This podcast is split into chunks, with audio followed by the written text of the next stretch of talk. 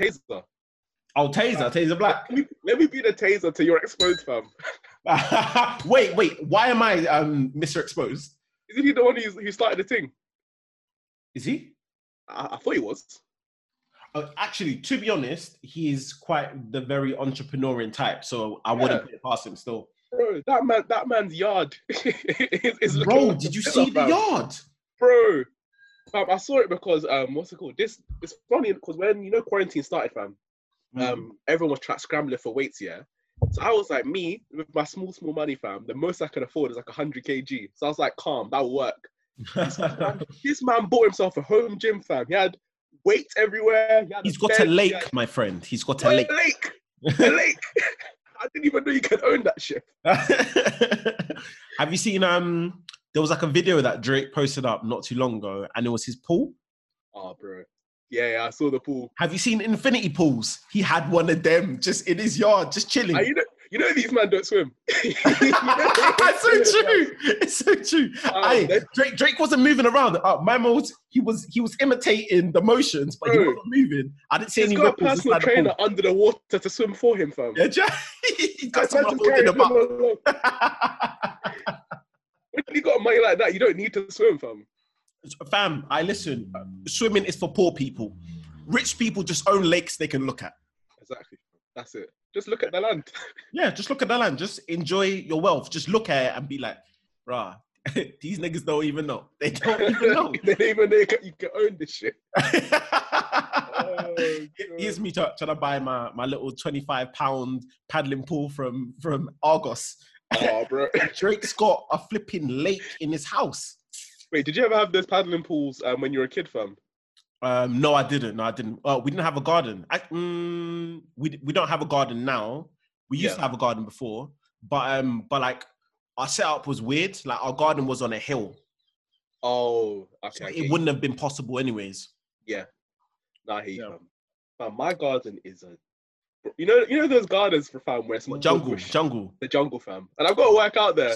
Why is it? I swear to God, yeah, this is a black family thing, White families, they love their gardens, tend to their gardens like it's their children. The thing is that back in the day, because my mom used to run like a cleaning company, so she also used to do like garden stuff as well. So like back in the day, like she had like the thing pattern, fam. She could like literally just be like, go to one of her staff and be like, come and mow the lawn. But then now, fam, like obviously the business is gone. So like my mom's doing her PhD thing and the garden's just there. And it's literally just now me and my dad, because I'm not going to tell my mom to be pushing a lawnmower in the grass. No. I told you how my dad is, fam. My dad wanted me to use a lawnmower that was broken, that he fixed with sellotape, fam, to mow the grass. Bro, do you want me to lend you the cutlass? No, it's calm, fam. It's calm. My mom patterned it, fam. She bought me that the motorized, what's it called? The motorized that saw thingy. I just had to use that. Oh, what? The hedge trimmer? Yeah, fam. Oh, when I told you what they saying, I've only ever seen them on. It's all right, but like I'm very lazy, fam. Like literally, my garden is like it's a good sized garden, right? But like I literally only mowed the bit of the grass that I need to work out, fam. Like the rest of it is bush. Oh. I'll take a picture of it afterwards and I'll show you what I mean, fam. Like there's like a whole L shape of just bush and trees and shrubbery, and then just there's like square. There's just a square, fam. And that's when it's not raining, that's where I sit on my weights to do my thing. Do you know what that is, my friend? When you're in a politics game like yourself, it's all about efficiency. I'm the only one who uses the garden. So like my dad was like, "Oh, I should clear the bush." And I was like, "And put the bush where?" Because you're not gonna pay for it to get collected, fam. Big man thing. I what's it called? I cut all the bush in our front garden.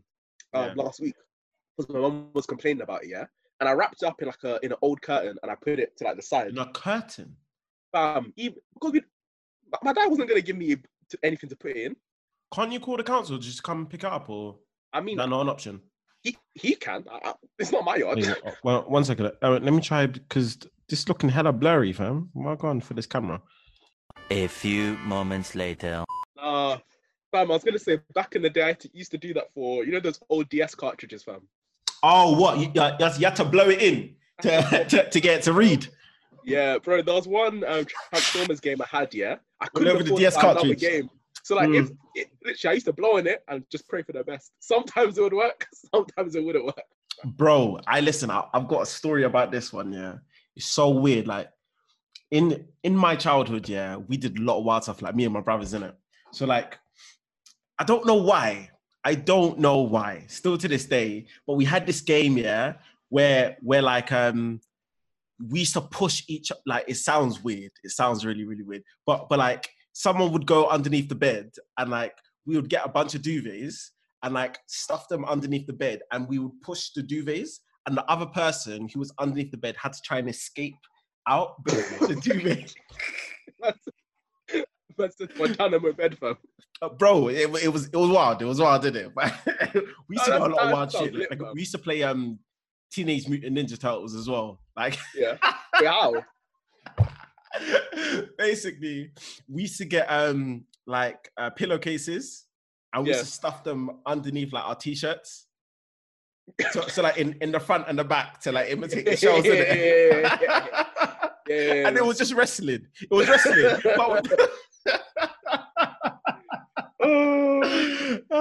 But yeah, I say all of that to say that basically we had a situation where I think I was in primary school these times, but our PS2 dropped, in it. Like, my little brother pulled down the PS2. Yeah. And basically it crashed, in it. So and then we tried to like reload it and like set up again and try to play the game, in it. But every single time that it started, do you remember when it's called like it used to do the cubes? Fam, I didn't have a DS, fam. Oh, you didn't have a PS2? Bro, every console I've ever had, other than like a handheld, I had to buy myself. My parents were on. Oh, okay. Oh, they weren't on the plug into the TV thing. Oh, what the Descartes cable with the white, green, and red? It's not even that, fam. It was literally just like, my mom was literally the one who even bought me a DS, fam. Like, my dad was always just like, he's not about video games or anything like that. So, like, I told you about how he tripped me out of my Xbox. Like, he did not want to get me a... Bro, I've told you this story, fam. He tricked you out of your Xbox? Basically, my cousins had, like, 2 Xboxes in it. Because, like, one was, like, kind of faulty and one was all right. Yeah. So then one time I was at the yard. I was like, can I have it if it's faulty? He was like, yeah, sure. So I took the Xbox in it. And I think I was just using it for, like, online. Like, I literally just buy the games online rather than putting the disc in. So they'll still work. Yeah. And this was in, like, I think year 11, right? So it was calm. I had an Xbox. Like, when my dad wasn't home, I'd just plug it into the TV. I'd be playing, like, Halo and all that. And then I remember for like GCSE, he was like, "Oh, if you do well in your GCSEs, you know, I'll get you like a PS4." Like, I was basically just like, "Dad, can I get a console if I do well?" He's like, "Yeah, sure." So then GCSEs come and go, smashed it, good grades, and I was like, "Oh, Dad, can I get a console?" He was like, "Yeah, sure. Just give the Xbox back to your cousins then, and I'll get you a new one." So I gave the Xbox back to my cousins, and I was like, "Oh yeah, Dad, can I get a PS4?" And he was like, "No, you're starting your A-levels now. You need to be serious. You need to buckle down on your..." That's a violation. That is an absolute violation. Are you being serious? Bro, dead serious, fam. So no, like, here I was now, Xbox-less, PS4-less. Nah. I could never do that. I could never do that still. That's bad mind, bro. Can you imagine working all year long trying to bang your GCSEs? No, I'm saying it's literally just from like January up until like July. So from like mocks up until like I got the grades back, and then after that it was just like it was like PC gaming, innit? Wow. That's wild though. Like, cause my situation was that me and my brothers, we always used to save up our money to buy our own consoles unless we got them for Christmas. Like for Christmas, I got my PSP and I got my Game Boy SP, innit? Yeah. Yeah, those are the 2 consoles which I got, but anything post the PS3 onwards, we got that for ourselves. Oh, okay, I hear you. Yeah, we should always just stack up the lunch money, pocket money, all that kind of stuff. We just grind out for the entire year or whatever it may be, and until we saved up maybe £200 or £300 or whatever it was, and then the rest of us would chip in for the games and everything like that. Yeah, so... But my dad was only like the ones that plug into TV, because like... The DS, like, he didn't buy me the DS, but it was calm with it. I bought myself a PSP at some point as well, because I used to want to play, like, to be honest, PSP was a better console than DS, fam. Way better. PSP was ahead of the curve for a long while. I feel like, honest to God, the issue is that PS3 and PS4 were too good. That's why PSP died out. 100%. If they'd done what the Nintendo Switch did, yeah, PSP would have knocked it out of the park. Actually, no, I disagree. Still, I disagree okay. Because you know, the one that came after PSP Vita. Oh, yeah. It was too similar, bro. Like there wasn't innovation, and I feel like that's what kind of killed it a little bit. I meant in terms of like if you had a console and then you could literally like the PSP comes as part of the console, fam. So like you can play. Imagine like you're playing like, you know, Modern Warfare with the Mandem, and then you can also literally just like, oh, I'm going out, just unplug like the PSP part and take it with you. Yeah. I hear you. That's why I would have been sick. But yeah. I think the hardware to do that would have just slapped on an extra like 100 or whatever. Yeah. And it didn't exist at the time as well, fam. Yeah. But definitely they can do that now. Yeah. Because that's the situation with the Switch. Like you can just unplug it from the TV section and take it with you. Nintendo just cornered that market. they cornered it. It's because these men have got like literally 3 or 4 good games, and they're like, don't worry, we're gonna just keep making those. Like they've got like what Pokemon. How many Animal times Crossing, have they remade Mario and Sonic over and over? Bro, Mario is putting money in their account, fam. Oh that's God. The direct deposit. I'm pretty sure Mario, Sonic, and Pokemon must count for like 2/3 of their annual revenue. Bro, it must do, because when I'm looking at the other games that they've got, fam, they've got like what's like Splatoon, fam. That paintball COD, fam. What is that?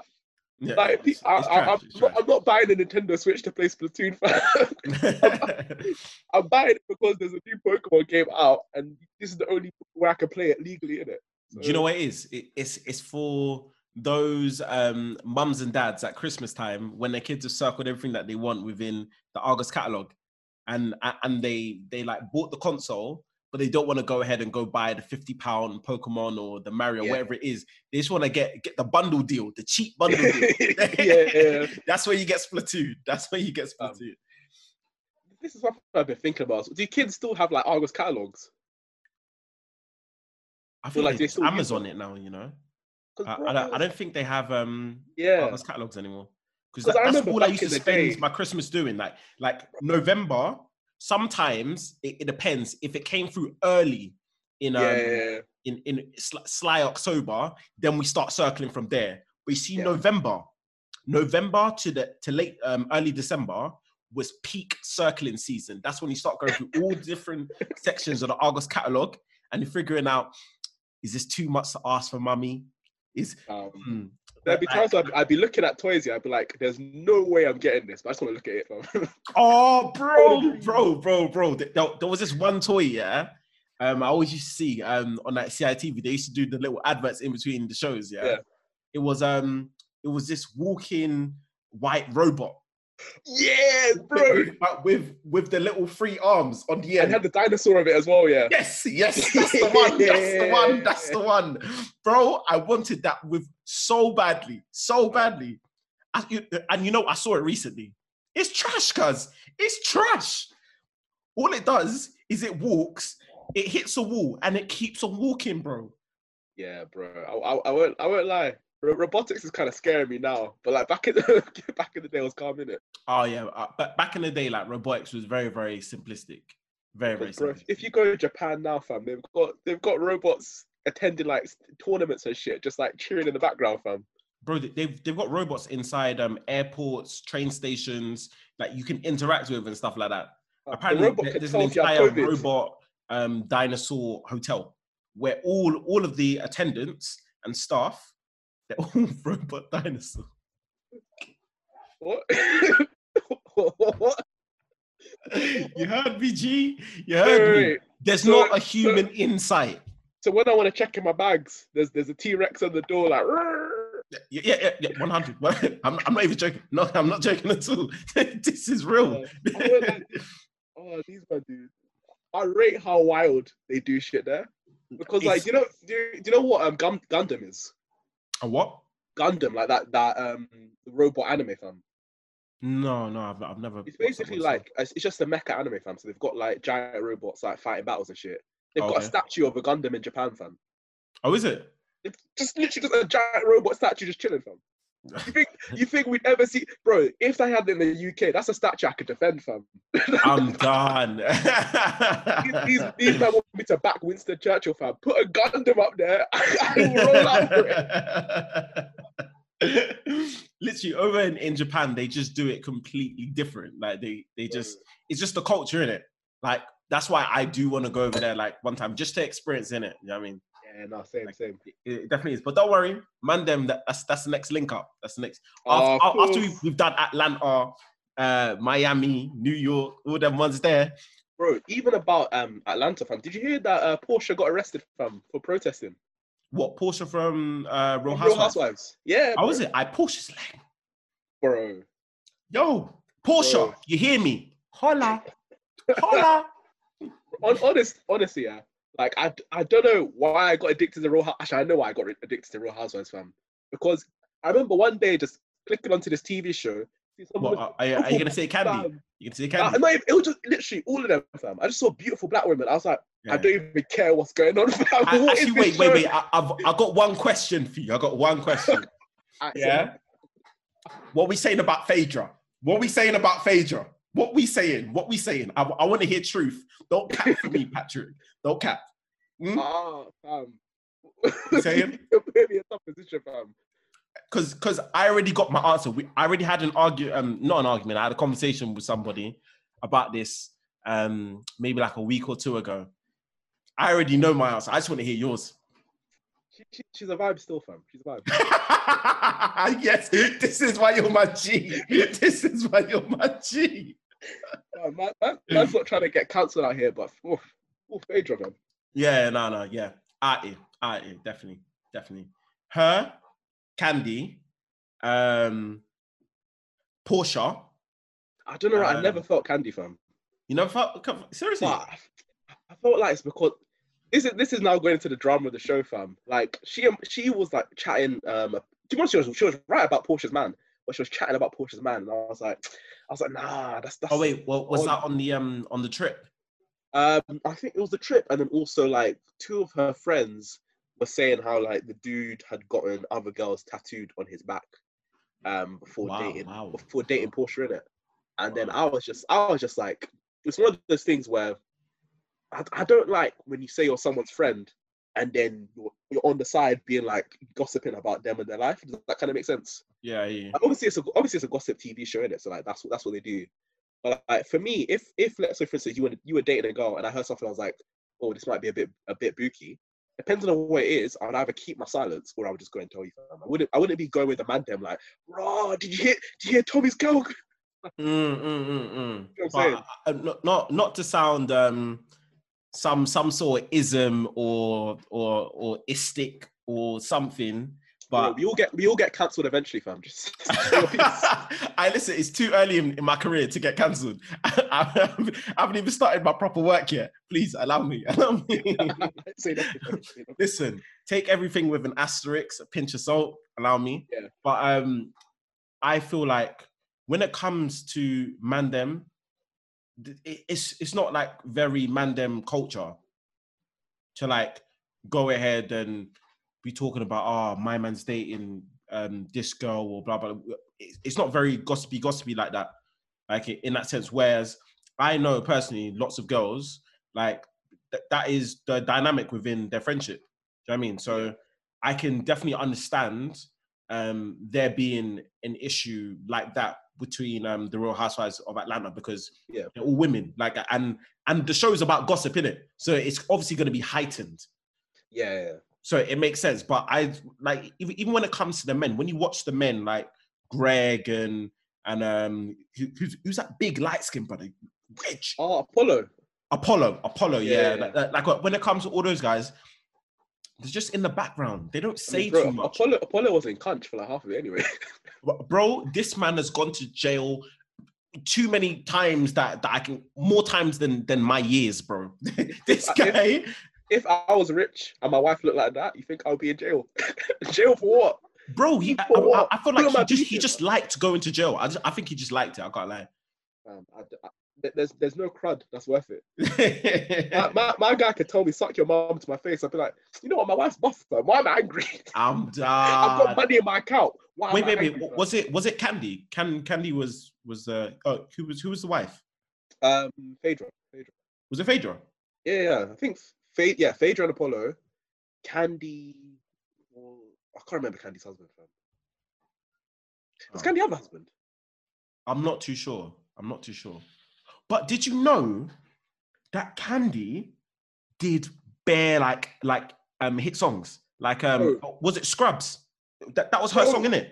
I didn't like, you know when they say, oh yeah, I'm a singer and shit. I just thought she was just like, you know how it's like love and hip hop, fam. Where half of them are like, oh, I'm a rapper, but only Cardi actually was in the booth. Yes, I thought, just a singer like that.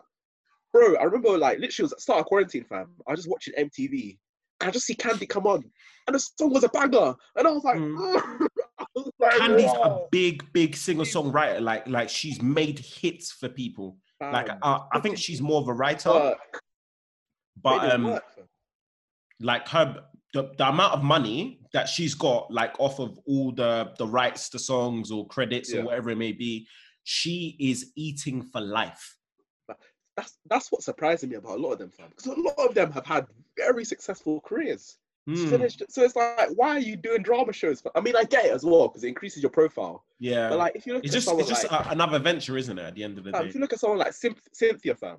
This woman has been a model from time, bro. Like front cover model. Why are you arguing with 20-something-year-olds, fam? To be honest, she doesn't even really argue like that, though. Yeah, she is like, what's it called? She's just on her grind, fam. She's just doing her thing. But I can't lie. I feel like the fact that she's not in the mix, I'm not really that interested. Like she's cool, but I don't know what it is. You see, when it comes to Kenya, I couldn't stand her. But she was. You see the talking stages. Yeah. The talking stages will be lit. They would be lit, bro. It reminds me of you know Amber from Love Island, fam. Yeah.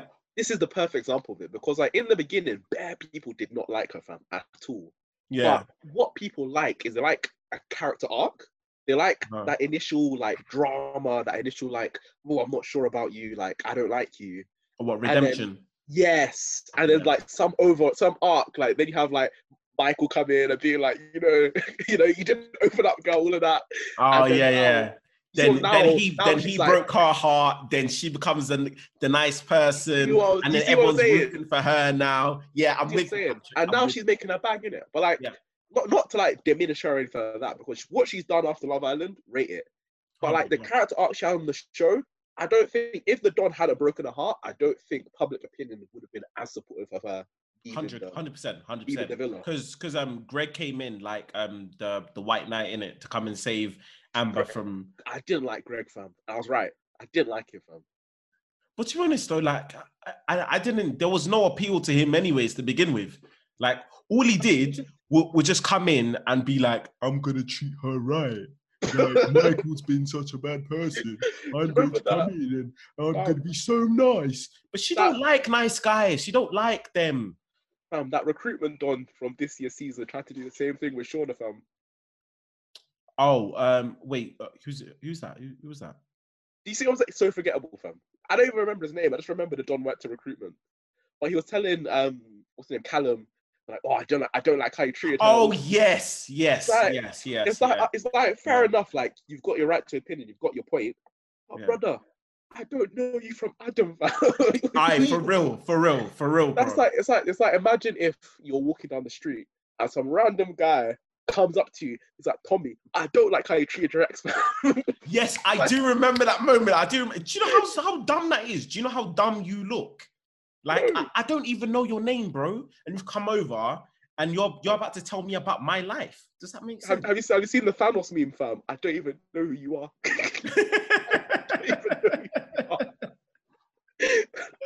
All this for a drop of blood, fam. I'm telling you, the way this social media drug is just injected into people's veins, you'll be looking at them like they're some crack addicts. Like you're really dancing and tap dancing for all the managing directors in ITV for what?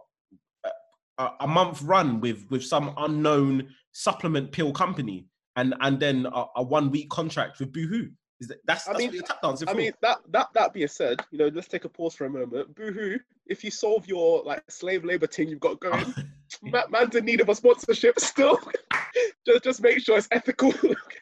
Listen, thanks for them one time. So Boohoo know what they're dealing with. They need to know what sort of caliber sports athlete they're dealing with, because certain man over here, not naming names, are left in 225. So I'm not naming names, yeah, but certain men who are wedge and are wearing a grey vest hood, t-shirt right now, yeah, they're lifting some serious weights. So Boohoo, fix up your £3.50 slave labour jobs, yeah, in my city of Leicester. Can you imagine? Nah, fam, these men said free the market, not the man them. Oh, bro, X them out. £3.50. It's nuts. Actually, it's just nuts, fam. Do you know what's even wilder though? What? That's the wage for an apprentice student. That's the minimum wage. Ah, okay. So then we need to address both in a minute. Like, as an apprentice, you need to be getting paid more. As a Boohoo worker, you need to be paid more. Like, this is what people are saying on Twitter, innit? They're like, oh, you could be a billionaire and still be ethical, blah, blah. I don't believe it, fam. I think to be a millionaire, calm. You can be a millionaire and still have some ethics in it. Yeah. But to be a billionaire could spend £100,000 a month for their life, and their kids will still be millionaires, fam. Their kids will be rich. I don't think you can ever get to that stage of wealth without having fucked someone over at some point, fam. 100%, I agree. I feel like... Even the concept of having that much money, as in I could spend 100 bags a month and I'm fine, and you're just chilling. Something's wrong there, fam. Yeah. But before that happens, you already know what time it is. Yo, good morning, good evening, salutations, people. We're tuning in for another episode of Tea and Waffles podcast. We're your host, Tommy Dixon, the host who does the absolute most. And I'm joined here with my broski. I'm joined here with Patrick, Patty, Mr. Bolo, Mr. 225. Man, lift up your gal and tell her what to do. Fam. It's 250 now, fam. Huh? It's 250 now, fam. Don't worry. 250. Up the levels. Yeah, tell them once again. 250. Fam, that deadlift is looking sweet, fam. When did you get to 250? That's new. This was before quarantine, fam. So literally, I think like February. 255 actually. February, I was maxed out. I did a sumo deadlift. Talk your shit, nigga. Sumo deadlift, 255, smooth. So hopefully when we go back, you know, I can match it or a little bit up. But How are you feeling? How are you feeling for that? Like, have you felt like you lost any strength like during quarantine? In the first 3 weeks, I was just because I ordered weights literally like the day after lockdown got announced. So I was lucky in that regard. So like first 3 weeks, so when it was still getting delivered, I didn't do any training. I was feeling very down. I was just feeling like, oh, it's a fucking waste of my time. I couldn't be bothered to be at home. Like these men were sending me push-up challenge, and I was just like, fuck you, man. Patrick, I'm a little bit hurt because I'm pretty sure I sent you one. I am hurt. It's love. But like, you told me, fuck you. What? Is it love? I was in my head, bro. I didn't say it in it. I respect you too much to come out and say it. But like, it was one of those things. On my show, like, I am hurt, bro. I'm joking. Cut you. Oh, it's calm. But then when it got like delivered, fam, I literally just like, I just had to change how I was training, fam. So like, I stopped doing like the powerlifting stuff. Now I'm doing like stuff of like, I'll be doing like 20 rep squats, for instance, and stuff like that. And like, it's not the same, but it's good enough that like, I can at least see some carryover in terms of what I'm doing. So like, I've been doing a lot of floor pressing, which I'm hoping will transfer to my bench. Front squats, hopefully for my normal squat. Good mornings, hopefully for my deadlift. So just about finding variations that can work with what I'm doing. Yeah. No, honestly, I feel like you have been keeping consistent. You've been quite good. And the physique as well. That's one of the things which I wanted to focus on, because like before, like I was moving heavy weight, but then I was also like a lot heavier than I should have been. So like, I was like probably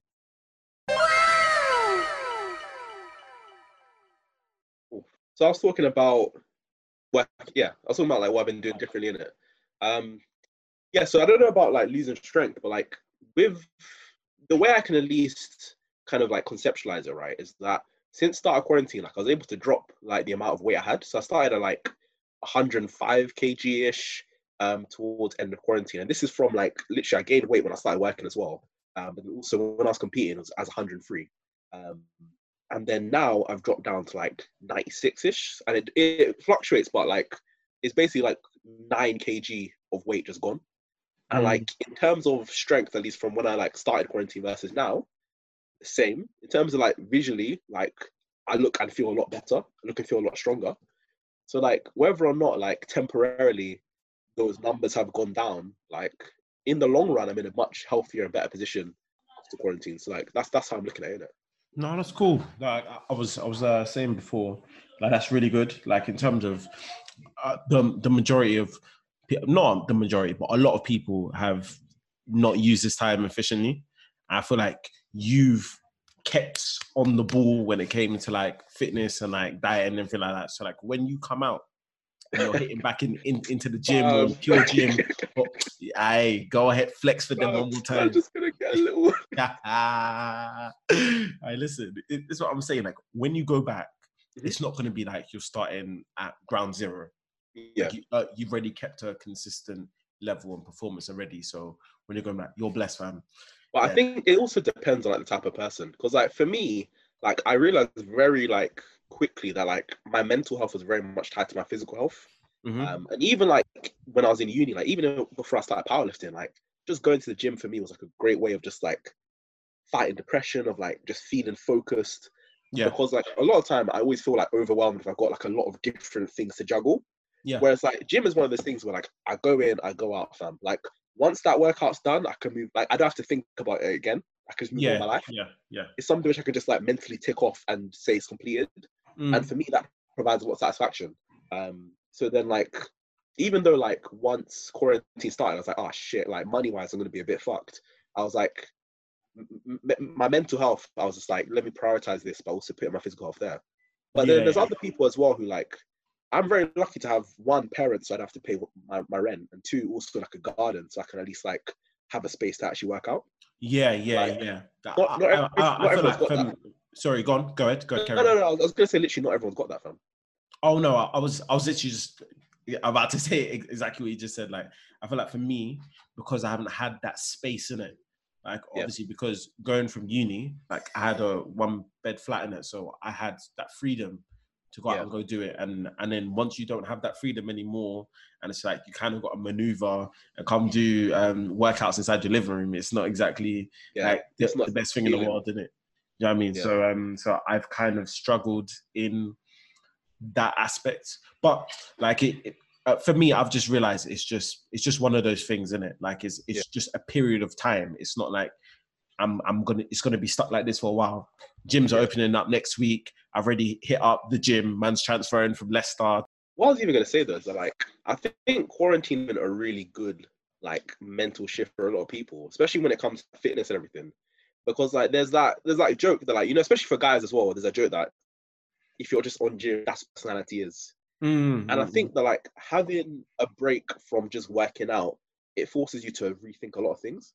And even though like I'm not going to a gym, like just from not working, I've started doing a lot more passion projects that I have time for now. And like when I was working, like literally all I did was I would go to work, I would go to the gym, I'd go home, fam. That's literally all I did. Whereas like now it's stuff like, you know, you're doing your podcast, bro. You've got like people you're speaking with every single week. You've got that consistency. Whereas like when I was like interviewing for my project, or when I'm like, you know, spitting bars, or like there's you know, that you've got now a lot more time and a lot more mental energy to direct to other things, I think, other than just like work and like. Bro, I hear you loud. Honestly, like even before quarantine was going on, like I was juggling so many different things, like uni, dissertation, gym, coursework, regular work, because I was working security and stuff like that. Like I was doing so much, like, but then I was also still trying to do the podcast as well. Yeah. And then it was sort of ramping up towards the end of the year, yeah.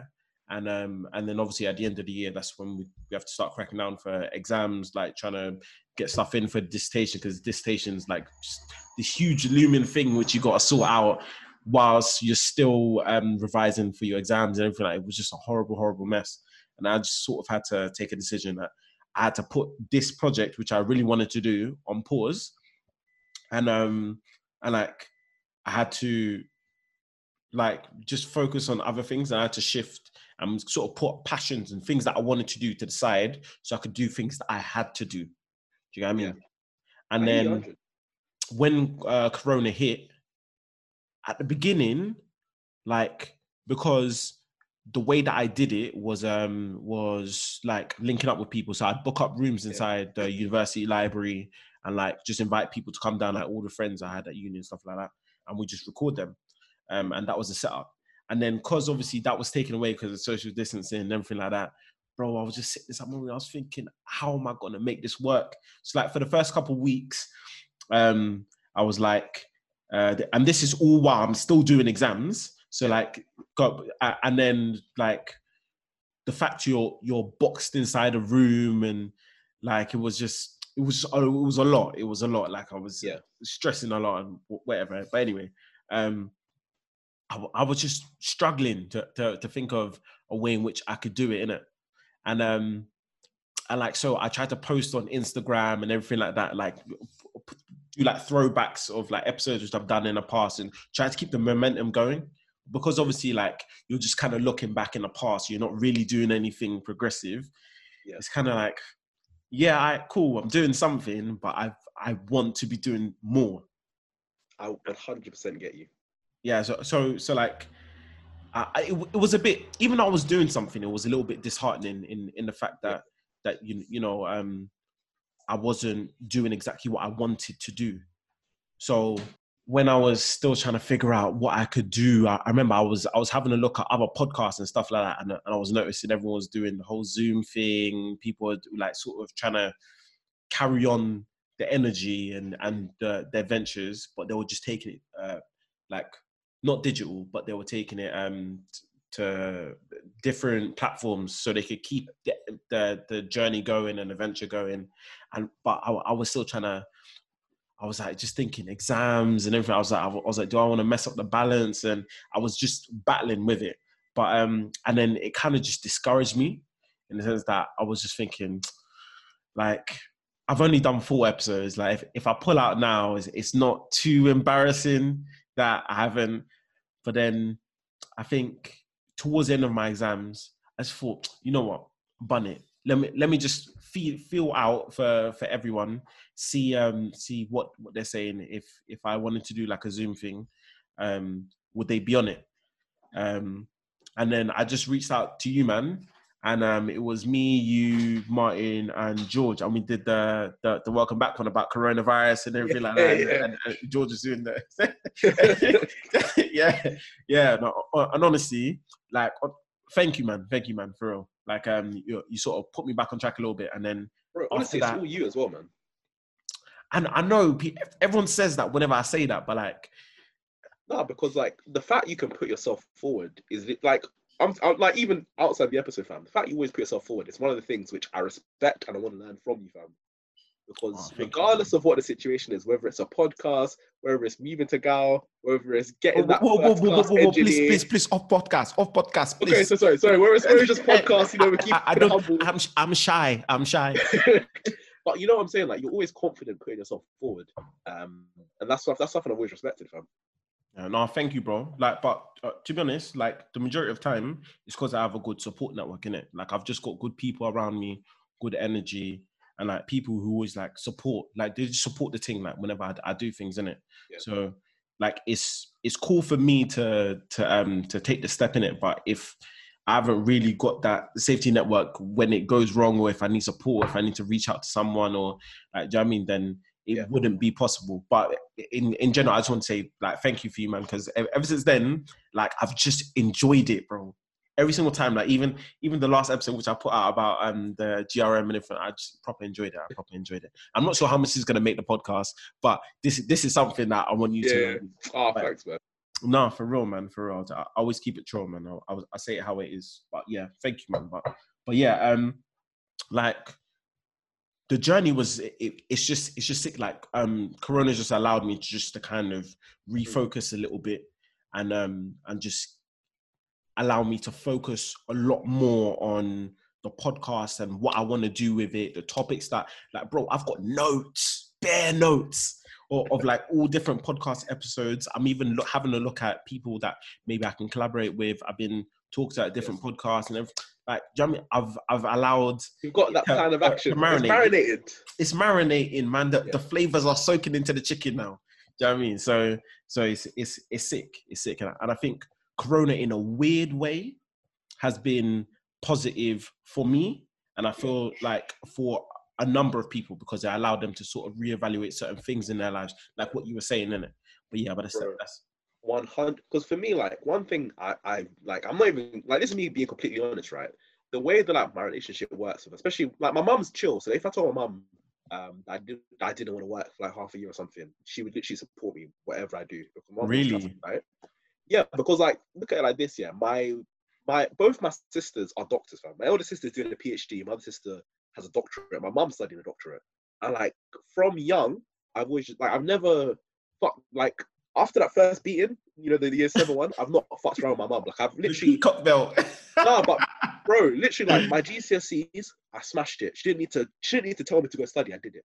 A-levels, she didn't need to tell me to do it. I did it. Uni, like, she knows she doesn't need to tell me to do stuff, like, when it comes to my life and education, because she knows I'm on it. Yeah.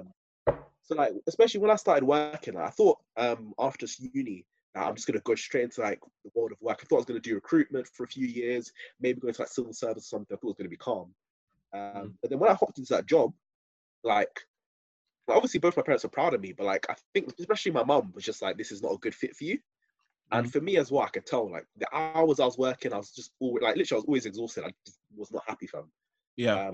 So around about Christmas, I was like, I handed in my notice, and I was like, you know, I know you guys have got like another project, so I'm happy to stay on until like March-ish when that project finishes, but I don't want to like work here for like forever, basically. This wasn't a fit for me, and I was really thinking that, like, okay, once March comes, I'm going to travel a bit, but I'm going to have to find another job, because like, if I'm just unemployed chilling at home, my dad's going to be like, what the fuck are you doing? Yeah. But the thing about Corona is that, like, it literally gave me that time of not having to be employed, if that kind of makes sense. Yeah. And obviously, like, this is just me talking from my own experience, in it. So like, this is not me making a general statement, in it. No, but like, for me, that was something which I just really needed, because like, I didn't even stuff just like, a lot of the time I've just spent just banging out PS4. And I didn't realize like how much I just needed that for like just my own like well-being. Yeah. Because I must have spent like literally just a month just like playing PS4, watching Netflix, just not doing jack shit, fam, right? And then after that month, I was like, calm, let me start my first project. And that's when I started interviewing people for my Tell You About Yourself, the interview series, innit? About like all of that. And then the next month, I was like, calm. I'm like, literally, I started playing like, I played hella PS4 games, so I started relaxing again. Actually, Patrick, sorry, could you tell people about your Tell Me About Yourself project? Plug yourself, because still, if someone listens and they really vibe with it and they want to reach out, I want them to do it. So go ahead. Bless. So basically, after, you know, the George Floyd's death in America, right? I literally was just thinking, like, what is it that I could do to at least have some kind of, like, what can I do to at least do something during the situation, in it? So Tell Me About Yourself is a series I've been thinking of for time, because I literally just want to hear from people about their own stories. So what I did in June was I basically put on like my Insta, my WhatsApp, Facebook, all of that. Just if you're black or black biracial, just DM me and we can literally talk about anything, right? And the only question I ever asked people was literally just, you know, how have you been in the last 2 weeks? That's literally the only scripted question I had. Everything else was just like wherever the convo went, it went in it. And I interviewed about 20-ish, I think a bit over 20, like black people, black biracial people, so mixed race people. I literally like, I still need to like transcribe everything and type it up, but what I got from those conversations was just such a broad, like, just a broad look into what black people's lives are right now. Like, I interview people who are like, you know, what it's like to be a French black woman, what's it like to be black in Angola, what's it like to be black in the US, what's it like to be black in the UK. And some people, like, literally, like, I interviewed you, I interviewed, like, George, I interviewed the man in a minute, and we just, like, bust jokes, we just talk about it, like, laughing. Some of it was, like, hard interviews where, like, people were telling me about actually a lot of the discrimination, the barriers that they face. And, like, you'll be surprised to hear things. Like, there was one interview I had, I think it was actually my last interview, where this young lady who I was interviewing was telling me about how there's a lot of racial discrimination in ballet and in dance. And this is something which, as a dude, I'd never thought about.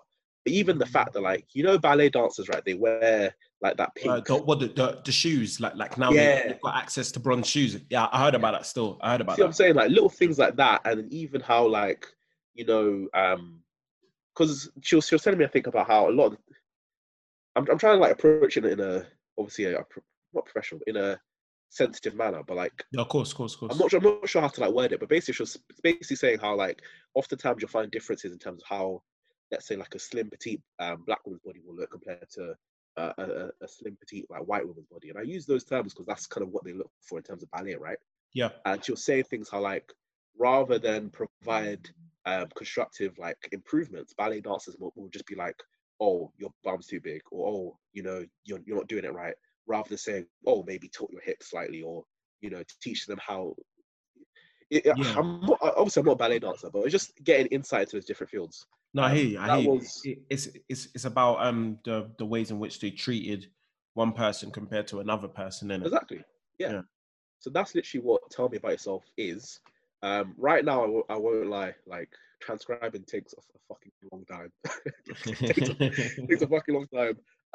So like before, I thought I could just get it out in like July. Now I'm probably thinking that, like, if I grind all through August, probably get it out like September-ish. Okay. Hopefully I could get it before I start my masters in it. That's like one of the projects which I started during coronavirus. So yeah, this is sick. No, lit. Honestly, I'm so happy like you've done so much because you're a very productive person, anyways. So I really knew you was gonna do a lot. Of stuff. I have the appearance of productivity, fam. I have the appearance of it. Fam, like, my productivity comes in bursts. The facade is top tier. Chef's kiss. Like, you know, some people who like throughout uni they can just do consistent work and like they'll do the same amount of work each week. For me, it was always a thing of like I'm the type of person who like I'll go through periods where I just have zero energy to do something. Yeah. And then one night I'll get a spark of inspiration and I'm like I've literally like you know those ones who are like oh I can write 3,000-word essay in a night. Like I've done shit like that. But never understood it. For me, I've done stuff like it won't be like near the deadline. So I'm not going to be like oh I'll leave it last minute. But it will literally be like let's say we've got 2 months or 8 weeks to do an essay, right? Week 5, I might just randomly wake up one night and be like, you know what, I'm gonna bang this thing out. And I've done this. I'll literally just start typing and I won't finish until I finished it. Like I can literally just sit at a desk and finish it. But then if I like break that up or if I'm just like, oh, okay, I'm gonna take a break, the energy will go. I won't have the energy to do it. So that's why like you just gotta keep the pace going. Yeah, I get like it's like a sprinter. Like I have bursts of productivity. But like, you're not going to tell Usain to like sprint for an hour, fam. Yeah. because like, I can give you that strong, solid 10 seconds, man. I can give you that sprint and I'll finish it. Yeah. But then if you tell me to, you know, do half the marathon, half the 100 meters now and half the 100 meters tomorrow, I might not be there tomorrow. No, bro, that's it. That's literally like, I feel like a lot of people when it comes to like brand new ideas or ventures or whatever, when you start that venture or that new avenue or project or whatever it is that you want to do, it's probably like for the first couple days or weeks or whatever it is, it's you're red hot for it because that is brand new, it's fresh. It's like a relationship, innit? Like when it starts, brand new, talking stages. Oh, you might have talking till like 4 a.m. Oh, bro, I won't lie. That was me, like, before college and during college. But, like, now I don't have the energy, fam. I'm the opposite now. What? Now, for the 4 a.m. thing? The talking stage is where I have the least energy, fam. Oh, no, bro. I won't lie. I don't know you like that. Like, the example I gave one of my friends, yeah, there was one girl, like, I really liked her, yeah. And, like, we used to, like, she used to call me and we used to talk for hours, fam. And, like... Eventually, this is why I started to just get annoyed because I was just thinking to myself, like, I don't even talk to my mum for hours, fam. Like, when I call my family collectively, as in mum, dad, both my sisters, that's less than an hour. I could finish each combo in 15 minutes. How are you? How's studies? How's life? How's the family? Done. Ah, that's so Nigerian. That's so Nigerian, Patrick. What are we chatting about for 4 hours, fam? What are we chatting about? I can't do it anymore. I don't have the energy, fam. I hear you. I hear you still. Like, but for me, actually, no, I hear you loud. But it just depends on a person. It depends on a person. Yeah, it does depend on the person as well. Because some people, you can genuinely sit there and have nothing to talk about, but somehow you will formulate some sort of conversation and it will just build, it will just flow. Just like in the same way we're having this conversation. We started talking about flipping, what was it? Me pushing my little brother, my older brother underneath the bed. Guantanamo bed, yeah. Guantanamo bed. You're wasting my for that. Guantanamo bed. Yeah, like literally, like some people are natural conversationalists, if that's the word. Yes. Yeah. So I feel like sometimes when you have two people who are just can build a conversation and just talk about a range of things, like then the conversations will go on. But if you genuinely have nothing in common, or this person cannot have, it's very surprising. It is very surprising. There are so many people in this world who cannot have a conversation. Bro, I think this it's like people are like Marmite, right? An example I'll give, right, is that there are some people who I know for a fact that, like, they're very interesting people. I have nothing to say to them. Like, literally, I can't make combo with you. I have nothing. Like, I'll literally just stand there. We'll both feel awkward. It's long. Because there's other people I've met from, like, day one, we're busting jokes. From day one, it's like, you're... Like, Bren's a great example of this. Because I literally remember meeting Bren. And then, like, to this day, he, like, the very first thing, well, not the very first, but one of the first things he said to me was he made a joke about, like, Chris Brown and Rihanna, fam. And I was just like, oh God. Bro, that was my reaction. I was like, this dog is on. This dog is nuts. And, like, since then, to think of, like, I knew we'd be boys because we've got banter in it. Whereas other people I've met who, like, it's calm, nothing wrong with you, you're a great person. But, like, if I make a joke, you'll just look at me, fam. And if you make a joke, I'll just be sitting there. Like, yeah, it's like chalk and cheese, isn't it? Like, it's just, yeah, it's just different. Like, and it's not a bad thing. It's not. Some people are just not meant to be friends or be together, 100. Or what. And it's just the way it is. It's just the way it is. I think this is something that people don't understand nowadays. I think a lot of people nowadays, it's like, you know, if you don't like me, you hate me. Right? Yeah. Yeah. Whereas, like, life is never that deep. Like, you can literally just be like, you're a great person, but we're just not friends, innit? Yeah. The same with, like, dating. That's something you learn along the way, though, isn't it? Ish. But, like, even with, like the reason why I keep mentioning dating, right, is that anytime you look online, you always just see people saying, like, oh, like, this person's a dickhead, or this person's a bitch, or blah, blah, blah. Mm. And it's like... Maybe they're just lying to you. Yeah, it's like, you can just end things, like, amicably, yeah. Yeah. Like, not everything has to end on bad terms. Like, sometimes you can just be like, I'm not feeling it, fam. And you can just take it as that. Like, you don't need to take it to your chest. Yeah. But no, but it's a pride thing, isn't it? It's a pride thing. Yeah. Like, we can recognize pride, yeah? But it's a whole different thing entirely for you not to act on your pride. Yeah, bro. Yeah. Yeah, because we can have a conversation about girls or whatever, and I'd be like, oh, don't care. Yeah. Yeah. And then it happens to me, fuming.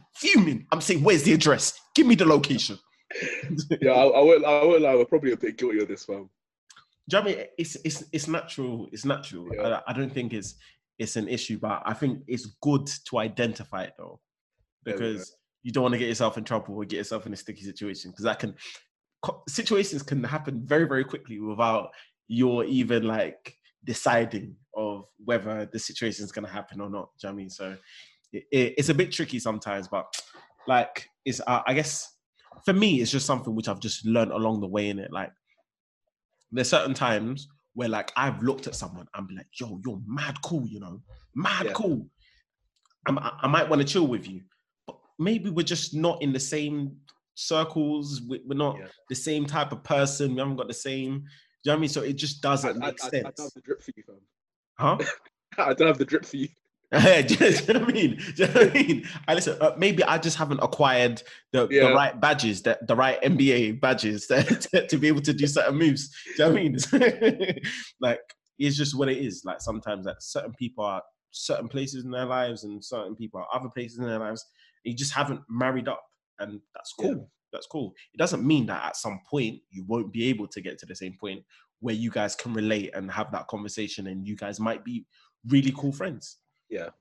I think, what do you think about the idea that you can have the right person but at the wrong time? Oh, Patrick, have been looking at my iPhone notes. Wait, is that on your notes? Yeah, I was on my notes. I told you, my old barber fan, Professor Xavier Trim. Man kept all that power still. I can't believe you shaved your hair. So this is a diversion. We're gonna come back. Bro. But it's come back. It's come back strong, you know. Your hair follicles are strong, boy. For now, I'm hoping I've got that. I'm hoping I've got my mum's genes, fam. Because my mum's got locks. My dad is just, you know, Colgate. that cool fresh Mindy. Oh God. Honest to God, yeah. That's the one thing which I dread. But I've got a game plan. If that happens before I'm 30, just gotta get wedge. Like, just that's the game plan. You just gotta get wedge and a beard. I'm gonna try and get the beard. I'm trying. Simple.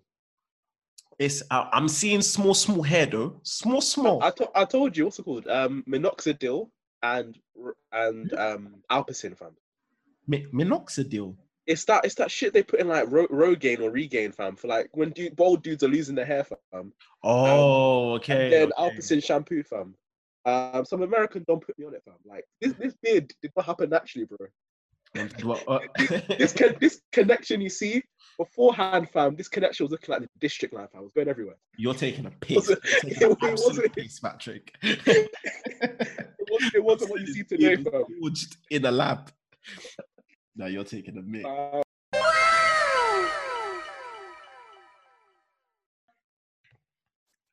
All right, cool. So we're back in again. So we were talking about the idea that you can meet the right person, but at the wrong time. Yeah. Do you want to speak about it first, or do you want to hear my opinion about it? I mean, I can speak about it first. I don't mind. Go ahead. Go through, bro. I'm in a middle ground with this. Because I feel like, on the one hand, yeah, if they were really the right person, it would be the right time. Does that kind of make sense? So, like, I feel like if, let's say, for instance, you met someone who's just, like, perfect for you, right? Whether or not, like, you know, you're going through shit at that moment, or whether or not, like, you're at your highest, that person would be right for you. So it's like, for instance, like, a lot of people talk about, like, love languages, right? So regardless of, like, whether or not, let's say, for instance, it's coronavirus and everyone's stressed and, like, you're potentially, like, depressed or anything, that person would understand, okay, what do I need to do to not only feel loved myself, but also to make my partner feel loved and feel appreciated, right? Mm. And obviously sometimes, like, this is not the only thing. So this is why I'm kind of in the middle ground for it, because I think, on the one hand, yeah, if the person's right for you, regardless of the time, it'll be right for you. On the other hand, though, you've got, like, that thing of the love is not always enough, or love's not the only thing that makes a relationship work. I, like, even looking at myself, fam, like, there are, like, girls I've met in the past, fam, who I'm like, this person was a vibe, and, like, literally, like, it was things of, like, maybe I wasn't mature enough, or maybe I was just like, because especially when I get stressed I just cut shit off. Like, my family know this, like, when I'm going for exams, I barely call them, barely talk to them, because if I'm stressed, you just won't hear from me. Yeah. And that's stuff which, like, as you get older, very similar, like, bro. Very similar.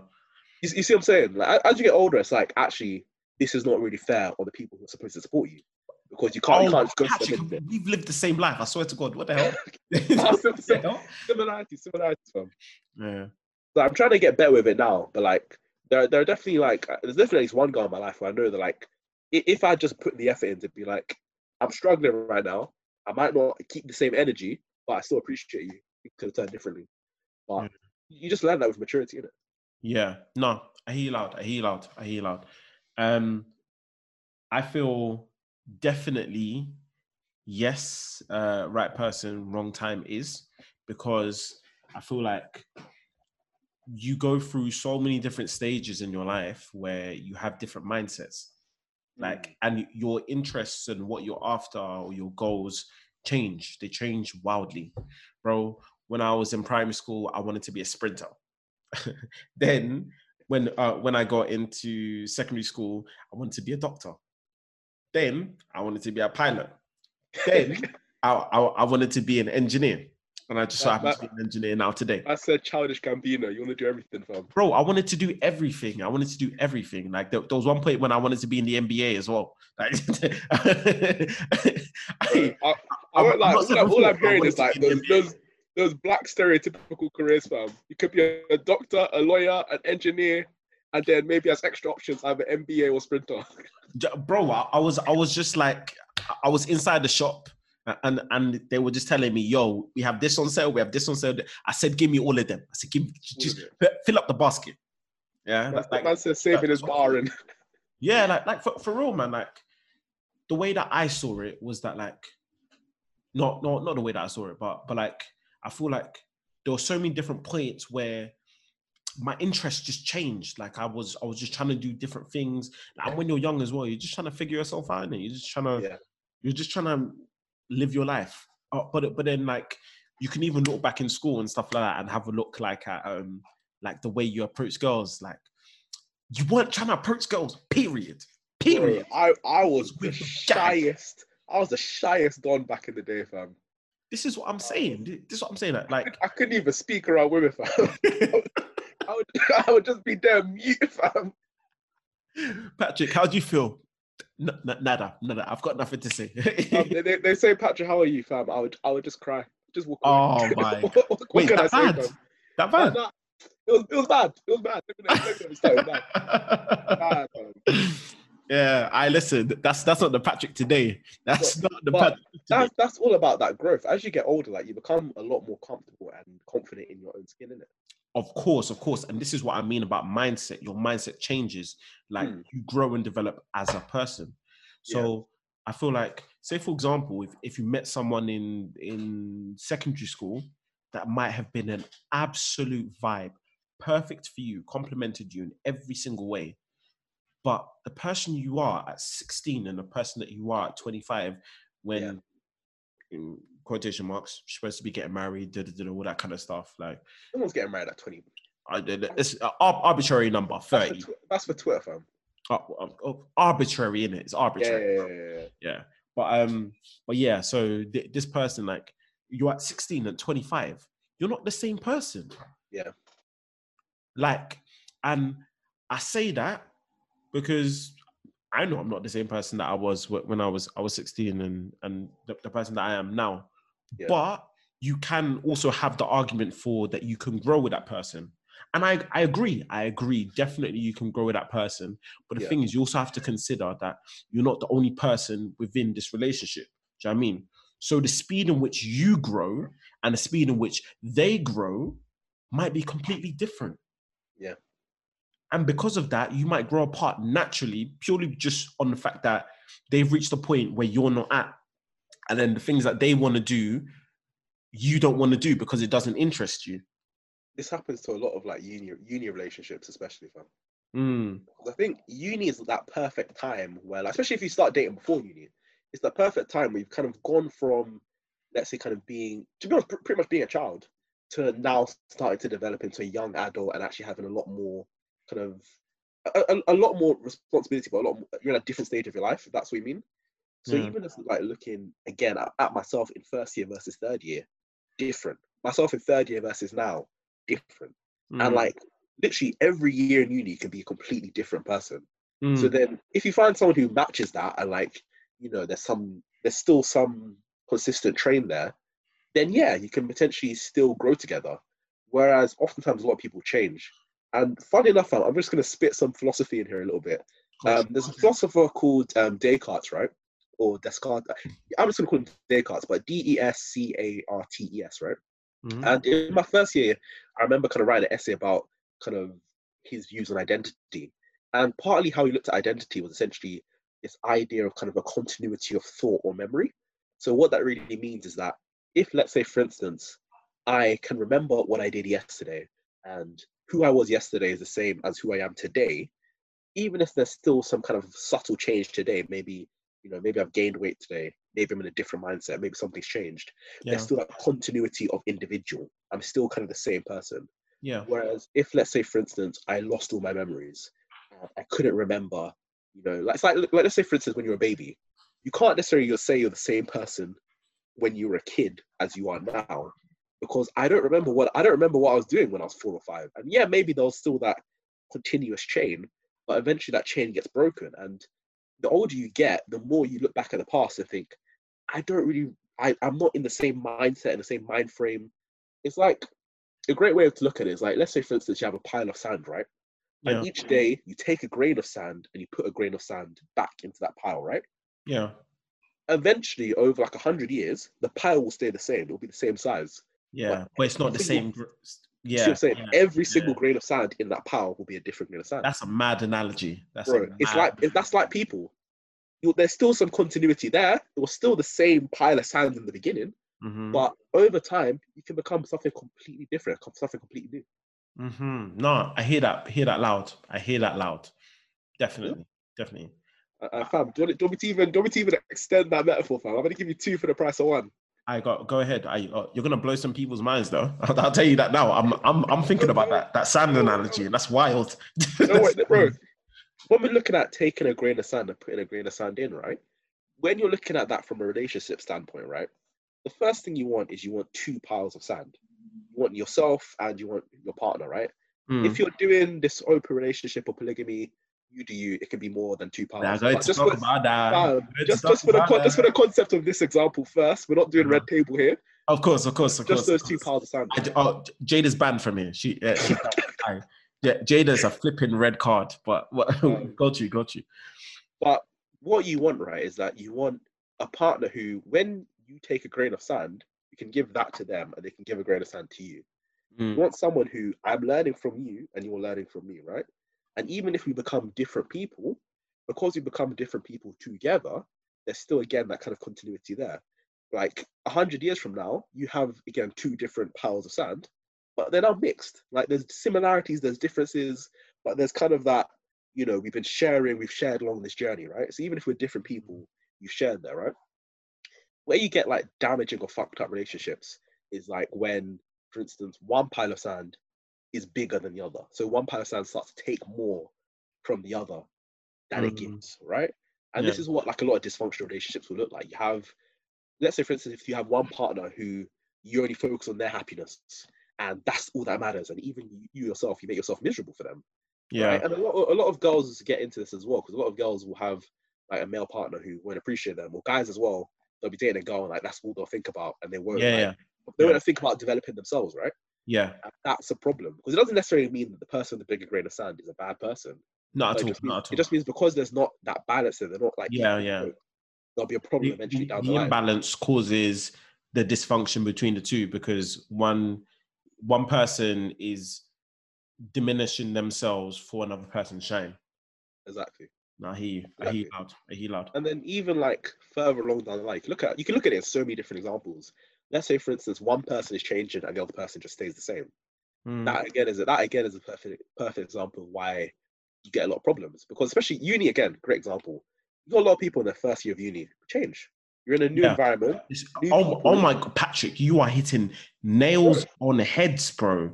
Like I know so many people who have gone through the entirety of uni and stayed the exact same person, even though we probably went through a lot of very similar experiences, and I changed as a person, but you, my friend, have made no steps. No, you're still the same person I met on day one. Like, and again, that's not always a bad thing, but it can create problems, fam. Oh yeah, of course. But I feel like when it comes to dynamics, there needs to be some sort of continuity or similarities or something like because if we have a look at friendship groups, even just to take away the whole relationships aspect, when it comes to friends, like you can have so many great friends, but a lot of friendships break up purely because of positions in life or where you've gotten to, or differences in mindset. And it's like, I'll give the example of clubbing and going out and everything like that. Yeah. So like, which I think is a very, very common one, innit? Like a lot of people, when they get to a certain point in their life, they decide like, I've done my bit, you know, I'm hanging up the coat now. I've given back my passport to the streets back in. Do you know what I mean? Yeah. So like they've decided that this isn't what they want to do anymore. Mm-hmm. But say they have friends around who that is still what they want to do. That's still there's their lifestyle, and they don't want to give it up. And that's perfectly fine. Everyone's entitled to do what it is that they want to do. But the thing is that breakdown of when you want to go to certain places and they still want to do those things that you used to do in the past, but that's not part of you anymore. Yeah. It's not going to sit well with you, because every single time you go out with this person, they're going to want to do separate things to what you want to do. And then it's going to get to a point in which where you're going to have to decide whether you're going to suffer in this, and it's going to be the whole grain of sand situation where you're giving to somebody who's not giving back to you, and then you're glowing them up to diminish yourself. And then it just becomes a dysfunctional friendship, because this person wants to go ahead and go do things that you're not comfortable with doing anymore. And I think personally, I think it's just fine. Like you have friends for seasons, or you have friends for periods of time, because you guys were in the same space, doing the same things, you have same interests, and that's what brought you guys together. But if there's nothing deeper than that, I feel like it can diminish very, very quickly. Bro, I think you've literally tied everything together, fam, beautifully. Because like everything we talked about today, yeah? Like from when we're talking about you can be friends with someone, or you can think someone's cool and just not be friends, right? Mm. So even looking at the grain of sand, it all comes together here. Because like, using your example here, let's say you've got one friend who wants to always like go out, go club and have fun. And the other friend is like, oh, no, I'm not really on it anymore. Right? Mm. That's not like one diminishing. They're both diminishing each other, fam. Yeah. Because if, let's say for instance, one person wants to like go and have fun and their other friend's not on it and they go out together, they're just going to be like, ah, oh, like I'm just trying to enjoy myself and you're just making me feel down. Oh, yes, Patrick. You know what I'm saying? Yes, Patrick. The other person is going to be like, I don't really want to be here. I'm just trying to be a good friend to you. And you're just taking the piss. Yes, yes. See what I'm saying? Oh my God, Patrick. Ooh. So, and like, there are some friendships where like if you get on a talk show, you're going to be dangerous, you know. Dangerous. Oh, don't worry about it, fam. That's coming through. But listen, let me not even stop you. Keep it going. Nah, bro. I mean, like there are some friendships where you can acknowledge that and it's calm. So like even looking at us as like Mandem, fam. Like I already know that like when it comes to like going out, I'm not on it as much as you, man, fam. Yeah, but like it's never been an issue of like I've never felt like, oh, if I don't go to a motive, you guys stop being friends with me. Yeah, right. And the same way you guys, at least you don't make me feel as though if I say, oh, if like when you guys say like, oh, Pat's probably not on it, it's not a thing of like, oh, fuck that guy, he's never on it. It's just yeah. You see what I'm saying? That's a friendship where because there's an underlying continuity there. Yeah. You've been friends for years, and it's a thing of like. Even if I've changed, even if 10 years from now, you never see me at a club, we'll probably still be friends. Why? Because there's something continuous there. There's that bond. It's the reason why when SFX finished, when we left college, we stayed friends. Mm. Because there's something other than just that physical environment that made us friends, fam. And that's them gems, bruv. You're shining today. That's the thing. And like some people, like, again, when you're looking at like those differences in terms of different stages of life and all that, like, again, some people can acknowledge that. You know what, maybe my friends had a kid, maybe they're not gonna come out as much. That's cool. I'll go be a godparent. I'll go chill with the youth as well. Mm. That's how you keep a friendship going. Other people can be like, you know what, maybe this weekend I'll send my kid to a babysitter, maybe we'll go clubbing or something like that, or maybe I'll just go chill with my friends, right? But find that balance. Whereas sometimes you can say, you know what, I want to focus on my own thing, you can focus on your own thing, and we can still be friends sometimes, or sometimes the friendship can end. But it doesn't have to be a thing of like, I was cool with this person back in the day, but now they're a dick. Like, you can just literally just, like, life is just, you should, my friend always gives me this example of like, when it comes to life, you should take things like water off a duck's back, right? Like, it should just slide off you, fam. Like, if you let these things like weigh you down and you're always just thinking like, I'm in this relationship and this person's not appreciating me, dip. Like, yeah. Like nothing's ever. The only thing you can really control in life is whether or not you yourself are happy. And yeah. If you're not happy in a relationship, dip. Whether that's a friendship, whether that's your family, whether that's, you know, I'm not saying dip like you know, go to Tesco and don't come back. I mean like, but I mean like when people, for instance, talk about, like, you know, parents say like, oh, we're gonna stay. We're shading a lot of absent fathers right now. I can't lie. Nah, bro, they can take that shade, fam. Come buck me in person, fam. I'm done. Yeah, that's the energy. That's the energy we need. It's a thing of like, especially I'll use parents as a great example, right? You don't like when two people who don't like each other and are not happy stay in a relationship. Yeah. Your kids will pick up on it. Like, yeah. People think kids don't know. People think kids will be happy if they're together. Yeah. Honestly, right? Like, I'm a firm believer you can co-parent and your kids can be happier than if you stay together and you don't like each other. You're miserable and just arguing on it. 100%, I agree, bro. I agree. Because at the end of the day, like, it again just goes back to all of what I'm saying. Like, look at the grains of sand, right? If you're staying together and you're both miserable, it's like you've now got some of you just stepping on sand and kicking, throwing a tantrum and kicking all the piles up. Yeah. Everything gets ruined. Yeah. Whereas if you push those grains aside, and you say like, you know, one grain will stay over here, one grain stays over there. You can still build something. It will be separate. It will be separate what you're building. Yeah. We build something. Yeah. Yeah. No. Hear that loud. I hear that loud, bro. Like, but I feel like when it comes to that sort of situation, it can be quite complex, purely because pride gets into it, and also responsibilities and what someone wants or someone doesn't want, and all. Like, I feel like with that situation it's complex if you don't have two very functional human beings involved. Yeah. If you have a dysfunctional person trying to communicate with a functional person, it doesn't really end well, and then certain actions might have to be taken, like law-wise, and then it becomes messy and all that kind of stuff.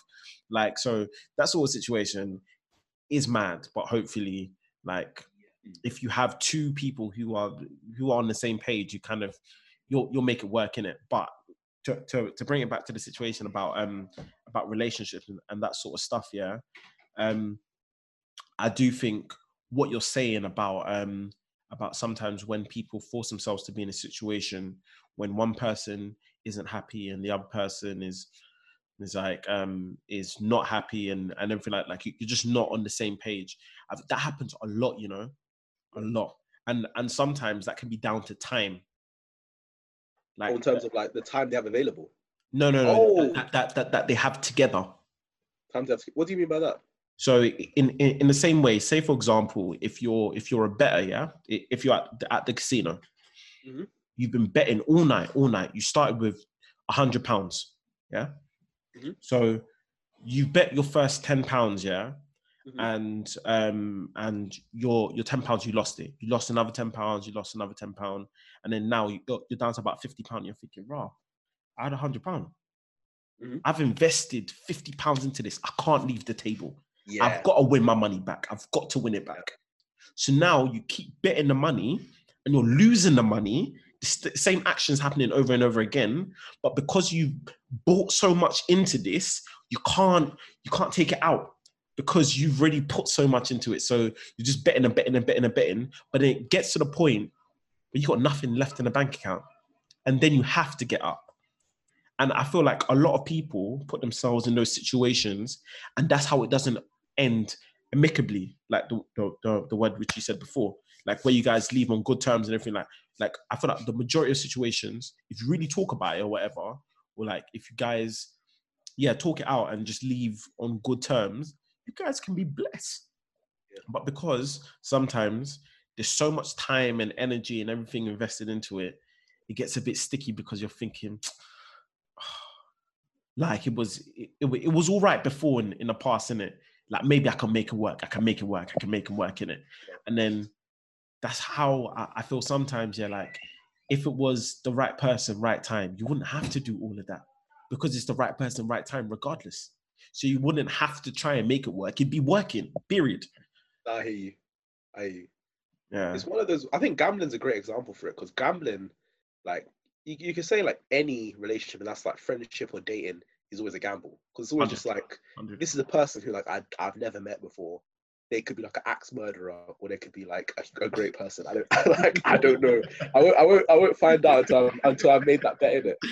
Yeah. But I think what you're saying about like this again with gambling, because gambling, right? When you look at people betting, there's a reason why the government now has like legislation of like, you know, I think the lottery, when you bet like a certain amount of the lottery, they say like, oh, you know, that you've reached your daily limit, blah blah blah, and they say stuff like that. I think so. And they say, I mean, I don't play lottery like that, but I always hear the adverts. I've always wanted to. When the fun stops, you should stop, basically. Like when you're not having fun, you should stop. I think with relationships is the same thing. Like, obviously not every time is going to be great. Obviously not, you're not always going to be happy, right? But like, three things I can kind of say is that the first is that, like, if you've been in a relationship for, let's say, a year, right? And every time you think about the relationship, more of that year has been negative than positive, right? You should be able to say at least like two good things, or have two good experience for every bad experience that you've had with your partner, at least. So like, if you've got more negatives than good, probably dip. A second one I think is like, if you've gone on a break, probably dip. And that's just from like, I just think if you go on to the, like, unless it's like something like, oh, I'm moving abroad, or unless it's something like, you know, there's some change in my life that you need a break to process. I think if it's just a point where like the relationship's not working and you need a break, I'll just say probably dip, because there's probably a sign of some incompatibility there. And especially when you're at like the boyfriend girlfriend stage, like if you're having problems, then imagine being married, imagine having kids with this person, imagine being in the same household as this person. If those problems happened again, would you be calm with it? If not, dip. Because like, there's dons who like, I'm using guys as examples, that's literally like the first one came to my mind. But like, there are man them who'll say stuff like, oh, you know, I used to have female friends, but like, anytime they'd call me, my girl would like get angry, and like she'd be like saying, oh, who are they? Like, fair enough. Like, it's very understandable that someone could have like insecurities from, let's say, previous relationship if someone cheated. But imagine, let's say if you're an adult and you've now had to cut off all your female friends because your wife is unhappy, fam. Yeah. Like, it's one of those ones where, like, that's on the one, healthy, bro. That's, you see what I'm saying? On the one hand, definitely never make your partner feel insecure, and never make your partner feel sensitive, right? Yeah. But if you've done all those things, see what I'm saying? If you've made every step to, you know, make sure that she knows things on the level, these are just friends, and she still doesn't trust you, there's a bigger problem there, because eventually you're going to be married. You don't want to be coming home. Like, let's say you have to stay late in the office one night, and you've worked hard. You don't want to then come home. You don't want to come home from a 12-hour shift and have this woman cuss you out saying that, oh, you were with Becky from the office. And I don't even talk to Becky like that. I don't even talk to her. No, it's true. It's true. No, 100%. Like, I think insecurity sometimes, yeah, in both men and women, because it's a big thing. Like, obviously, like what you were saying before, like, we talk a lot about how women are insecure and everything like that. Like, sometimes that how should be thinking, oh, you're talking to this person, you're talking to that person. Man them are exactly the same. Exactly. It's because man them don't talk about it. That's why people don't associate with man them. But I think of course. Because they don't talk about it, it's probably a bigger problem, fam. Exactly. Like, I just feel like, personally, even when I'm just having conversations just with guys, like, what, she's talking to bare man? Like, I'm not even sure if I really want to chat to her like that. Like, yeah. Do you know what I mean? Like that's normal. But because, like, the way men go about it, like, maybe they're not coming out and cussing this person out and doing this, or rinsing them out on Twitter or whatever it may be, because it's not publicized, doesn't mean that it doesn't happen. Yeah, 100. Yeah, so like, I think insecurities in general, when it comes at, like, if you're like, you know the whole idea of if you're broke, don't get into a relationship or anything like that. Bro, if you're insecure, don't get into it. You're putting yourself through stress. I was gonna say, what do you think about mandem who get vexed when their girl like goes out wearing like certain clothes on? Allow it. So my philosophy is, how I met you, keep that same energy, fam. For real. If I If I met you and you're in the club, if you're Bundesliga, exactly. That's it. That's it, fam. Yeah. Because if I knowingly approached you, knowing this is how you were, why am I going to change you afterwards, fam? It doesn't make sense. It's like me saying, "Oh, I'm going to go date a skinny girl and feed her." Fam. It's like no, it's the same thing. That's kind of twisted, you know. That's actually very twisted. You see what I'm saying? It's like if I met you and this is how you were and this is how you looked, and and I'm now saying, "Oh, nah, that change." Mm. Like, I think it's one of those things where if the energy now changes, that's when it's wrong. Yes, like, 100%. If I met you and you were in the church, and now a year later is the shaking on for them, then we have issue. Then it's like wagwan. Yeah, but keep the same energy. That's it. 100%. And another thing, when you talk about the whether you should date someone if you're broke and stuff like that, for me it's always a thing of I don't expect more or less from a girl than I expect for myself, fam. And what I mean by that is for everything, fam. When it comes to things, I don't even bother normally asking about body count, fam, because I don't care. Yeah. But I'm not guys who've literally they beat every girl under the sun, fam. These men are putting up football Premier League numbers, fam. What do you mean NBA numbers, bro? No, bro. As in, if you add up every player of the team of the Premier League, that's what I meant. Oh, yeah. They're putting up. Bro, Love Island's a great example. Love Island, these dons were saying, "Oh, I've bro, did you see the numbers they were putting up? Bro, I've not even met 100 women like that in my life. I'm done. Where are you finding the energy for this? 100. I listen. Bro. When you have a look at their occupations, yeah. PT. They're all scumbags. They are scumbags, man. Why do you think they have appointments that have 15-minute intervals? Bear of those men are they're sleeping inside their car as well. Yeah. On the Friday, they're going out for work, drinks. Scumbags. Bear of those men are expensive. But for me, it's first off, I don't even ever want to reach those numbers, fam. Because I don't like slut shaming people, but 100, yeah, 100, it's a lot, man. That's a lot, fam. I'm sorry, but that's a lot. It's a lot. But if I reached 100, yeah, would I now be saying, "Oh, but my wife can't be 100, fam"? Yeah. It doesn't add up. Yeah. It doesn't add up, and it's the same where back in the day, I used to be all these girls who were "Oh, they just want to date a rich man." It's fam. If you've got money yourself, or if you're paying enough that the rich dude wants to date you, go do your thing, fam. It's a tough one. It's a tough pill to swallow. Yeah, but, I was about to say, if you're buff enough to warrant a multi-millionaire to date you, calm. It's now, fam. If let's say, for instance, there's a bit of unfortunality there. I'm coming up though. Give me a chance. That's the thing. For me, it was just fam. If for instance, I don't want to be a dickhead, but this is gonna sound bad. However, I say it, fam. Let's say if aesthetically you're not yoked for that multi-million, don't be expecting that multi-million, fam. The same way for me, broke. I'm not gonna expect Maya Jama to want to date me, fam. Listen. Maya, hearing this, I give Patrick a chance. Still, he's a vibe. You're not heard all these gems. Patrick's the man. Nah, bro, man's trying to holler at Miss Banks, fam. We'll fight today, We'll fight. We'll fight.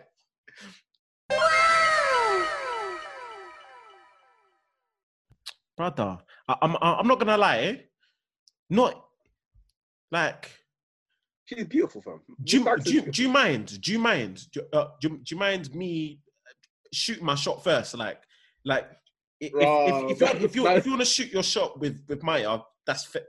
Go to your team. Bro, Maya's beautiful, but that's not my type, fam. What? You think you're smart? You think playing off Miss Banks is?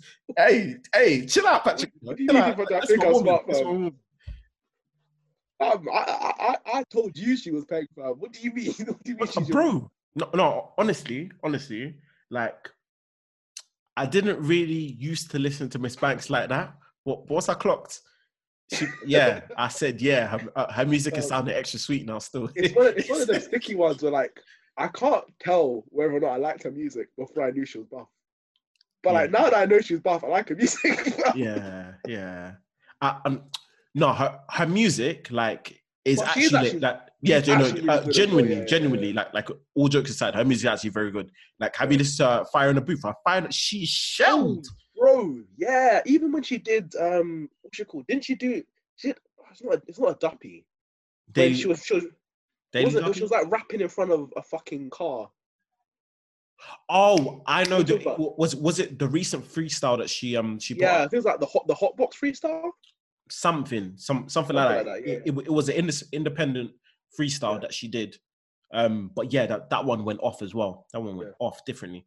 Bro, she's got bars, and I feel like when we're looking, a lot of like when we're looking at rappers, especially, right. What I like about the ones that make themselves different is when they can do things other than just rap, right? Mm. And what I mean by that is like... They've got the je ne sais quoi. Yeah. So like, Miss Banks can sing, she can rap, and she can also do that thing in the middle where you're kind of singing and rapping, right? Mm.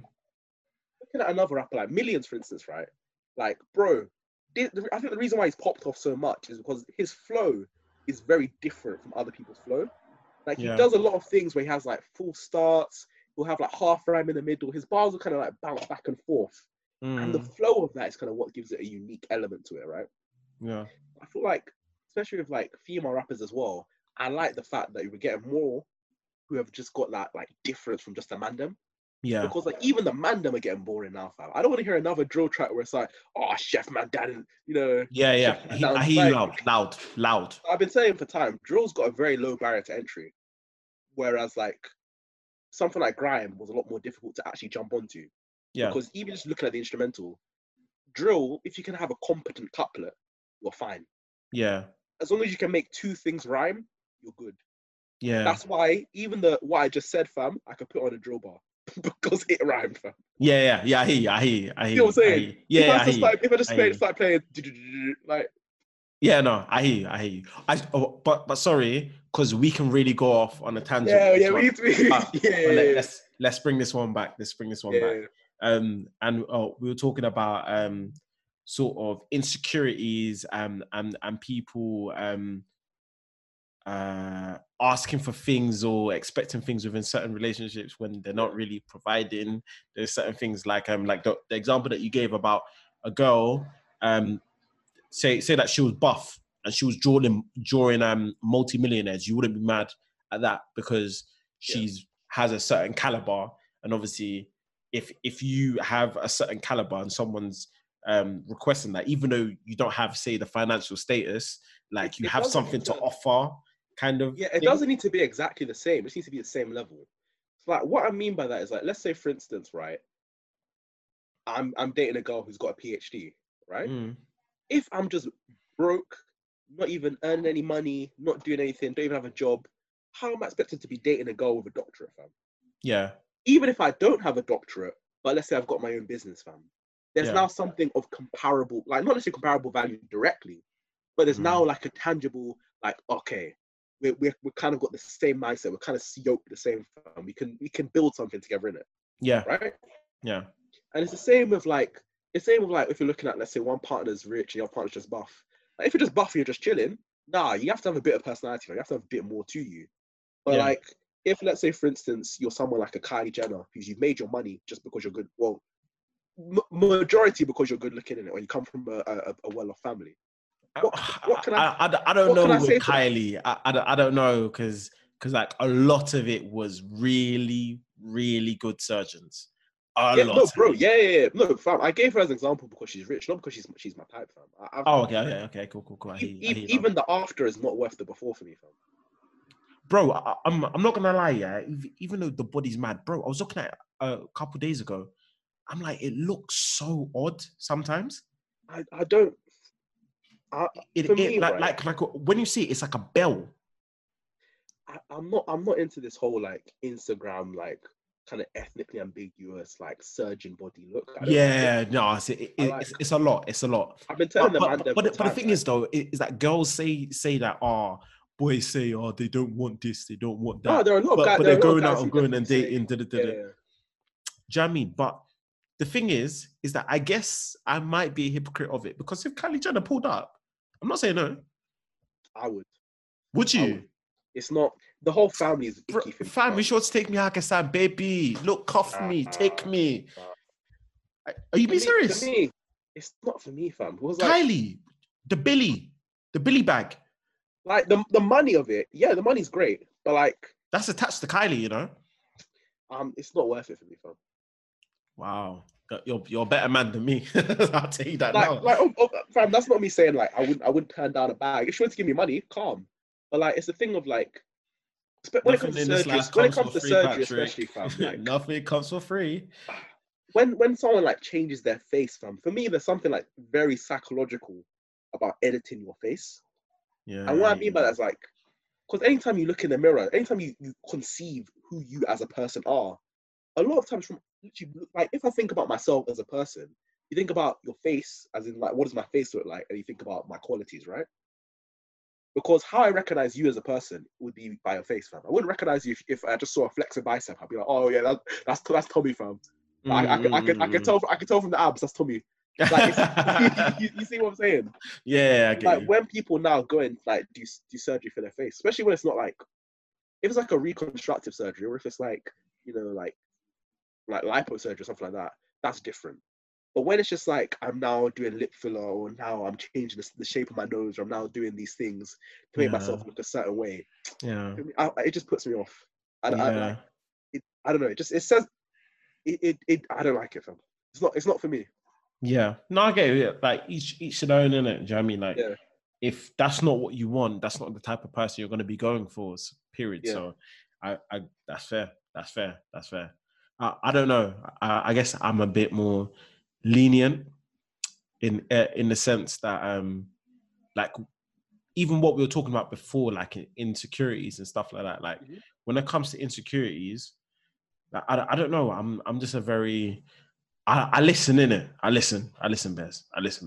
So like when it comes to that sort of thing, I get it. I get the insecurities, and I can deal with a certain level of insecurities. Yeah. Do you know what I mean? But like, I guess when it gets to the stage that the one that you were talking about, where it's like every single bit of your face is now what's that? What's the Microsoft application? Word, not Word Art. Yes, Word Art. Paint. No, Microsoft Paint. Paint. Oh, Paint. When it's like Paint now, yeah when they're doing Valar Morghulis. Yeah, bro, when you and myself, Valar Morghulis, go away, man. Yeah, bro, when you're cutting, doing the scissor tool, and I'm not sure I can deal with all of that, purely because like I feel like that is very I feel like. When you do something like that, it can easily become very addictive. Yeah. Because if you're willing to change certain things, like you'd be thinking, well, what about if I change this? Yeah. And then you have that what if. And I feel like that can become a very short term like fix. Of course. It's not for everyone, because like I've met people who literally like they've had surgery in the past and they'll calm. Yeah, of course. There are people who literally just like there's this one like even like a great example is teeth, right? Because I could say I'm a hypocrite because I have no issue with people changing their teeth. Yeah. If you want to get veneers, if you want to get braces, I had braces, fam. Like, obviously, it's not the same, like, to compare it, but, like, it's still changing something about your appearance, right? Yeah. Yeah. So, like, stuff like that, for me, I just think, you know, it's not that big of a deal. But, like, I don't know. I'm just always cautious whenever it's something which is, like, would it actually solve the problem I have right now for the long term, right? And when it's, like, something like, let's say, for instance, you're insecure about how your teeth look. If, you know, getting the veneers, would it solve your problem long term? If it would, calm, go for it. If it's something where actually, you know, probably a few years down the line, I'm going to want to change it. Or, you know, maybe, and a lot of us can't even look that far in the future, but if it's something which you think might require continuous change, that's when I have a problem with it. And it's not even just for surgery, fam, because even, we're talking about fitness before, right? A lot of fitness dons have this problem where, like, they'll think, oh, I've just got to keep getting as big as I can. You know, that's why a lot of them fall into the trap of like they'll want to take and stuff like that. Steroids and PEDs because they'll think that actually, you know, I want to maintain this level of muscle that I've got, especially when they get older. Because as you get older, your testosterone will naturally start to drop. So you're going to lose a bit of muscle, fam. Yeah. And for me, the reason why, like, whenever I look at my body, it's a thing of, like, functionality as well as then a bit of aesthetics, is because at the end of the day, I'd rather be happy for the rest of my life and a bit chubby and a bit, you know, a little bit chubby bolo, you know, yeah, fluffy. Yeah, I'd rather look like that and be happy for the rest of my life than, you know, go on like a very long cut, get like lean, ripped abs, and then just mentally worry about maintaining that for the rest of my life. Yeah, because like I've done the whole thing of like, you know, having abs, fam, and I wasn't happy. Whereas like when I had a belly and I was eating Chinese every day, I was good. Yeah, yeah, yeah. No, I hear you with that. I hear you with that. And when it just comes to those short-term goals or those short-term aims, sometimes they can be very detrimental because they become long-term, short-term aims. Yeah. If you get what I mean, like. Yeah. It then becomes a continuous cycle where you're doing the short-term thing over and over and over and over. And then it gets to the point where it's longer than even the long-term thing that you could have done at the beginning. And then this ties into the thing which I said at the beginning about the whole gambling mentality, is that you bought in so much into this idea that you can't cash out. You have to keep betting until you hit zero. It's why like extreme diets rarely work. Because like you'll go through a period where like, okay, I'm gonna really get on it with like, you know, gym, and I'm not gonna eat anything after like 6 p.m. and I'm not gonna do blah blah blah, right? Yeah. And then you'll lose a lot of weight or a bit of weight in the beginning. Yeah. But if you can't maintain it for the rest, if you can't like anything I do, when you see what I'm saying, anything I do in the long term, you have to think, could I do this for at least a year? If you couldn't keep that same diet for a year, don't do it. Because the second you stop, one, is probably going to go back to how you were before. Sometimes a lot of the time, you may even gain a bit more fat than you had before. Yeah. And then when you go back to how you were before, you're going to feel worse. So then you're going to do it again. And that's how people get trapped in the cycle of dieting and then binge eating and then dieting again. And like, this is the thing, like, when it comes to stuff like body positivity, right? It's all about just love yourself and your own skin. Because regardless of whether, you know, you're a bit heavier, you're a bit lighter, as long as you can maintain that and be happy and healthy for the rest of your life, go for it. Because nothing is ever, like, for me, nothing is ever worth your health or your happiness. And like, that's just my mindset when it comes to like money, when it comes to like relationships, when it comes to looks, when it comes to health, everything, man. Like your health and your happiness are the two things you can control to a good degree in this life. Because I could wake up tomorrow and Santander could tell me, big man, you're in a deficit. We're coming to collect. You see what I'm saying? You can wake up. No, but it's true. We can wake up tomorrow and there's an earthquake and I have no house. Yeah. But as long as I'm alive, I can still say, okay, what can I do here to make sure that I'm healthy? What can I do to make sure I'm happy, fam? So yeah. Nah, you know what? I'm not even gonna say anything to even add on that. I think that's a perfect ending right there and then. Like, I feel that definitely ties in with everything what we were talking about right place, right person, right time, wrong time, all that.